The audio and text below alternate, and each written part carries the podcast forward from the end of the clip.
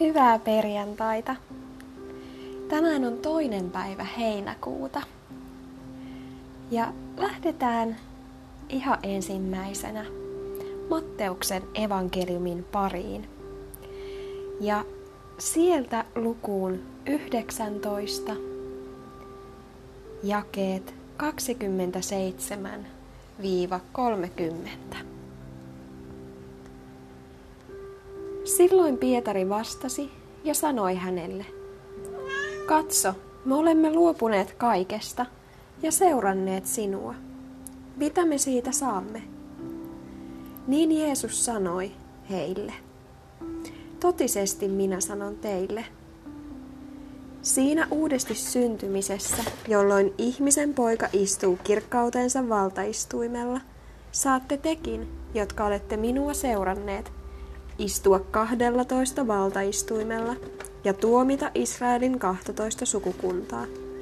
Ja jokainen, joka on luopunut taloista, tai veljistä, tai sisarista, tai isästä, tai äidistä, tai lapsista, tai pelloista, minun nimeni tähden, on saava monin verroin takaisin ja perivä iankaikkisen elämän. Mutta monet ensimmäiset tulevat viimeisiksi ja monet viimeiset ensimmäisiksi. Ja seuraavana mennään Paavalin kirjeeseen roomalaisille lukuun 4, jakeet 1-8. Mitä me siis sanomme esi-isämme Abrahamin saavuttaneen lihan mukaan?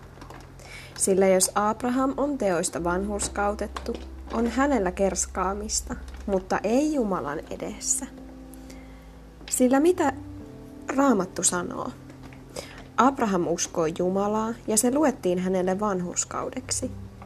Mutta töitä tekevälle ei lueta pel- palkkaa armosta, vaan ansiosta.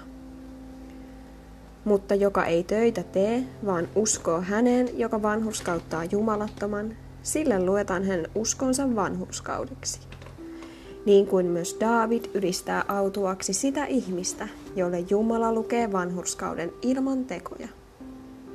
Autuat ne, joiden rikokset ovat anteeksi annetut ja joiden synnit ovat peitetyt.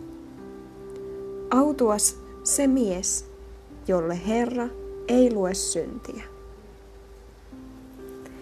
Ja lopuksi vielä kaksi lyhyttä raamatun paikkaa ensimmäisenä Jesajan kirjasta, luku 43 ja 1.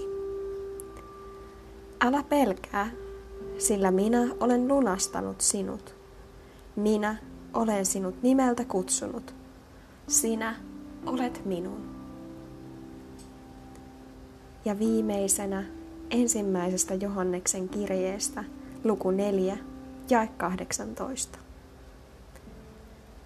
joka pelkää, se ei ole päässyt täydelliseksi rakkaudessa.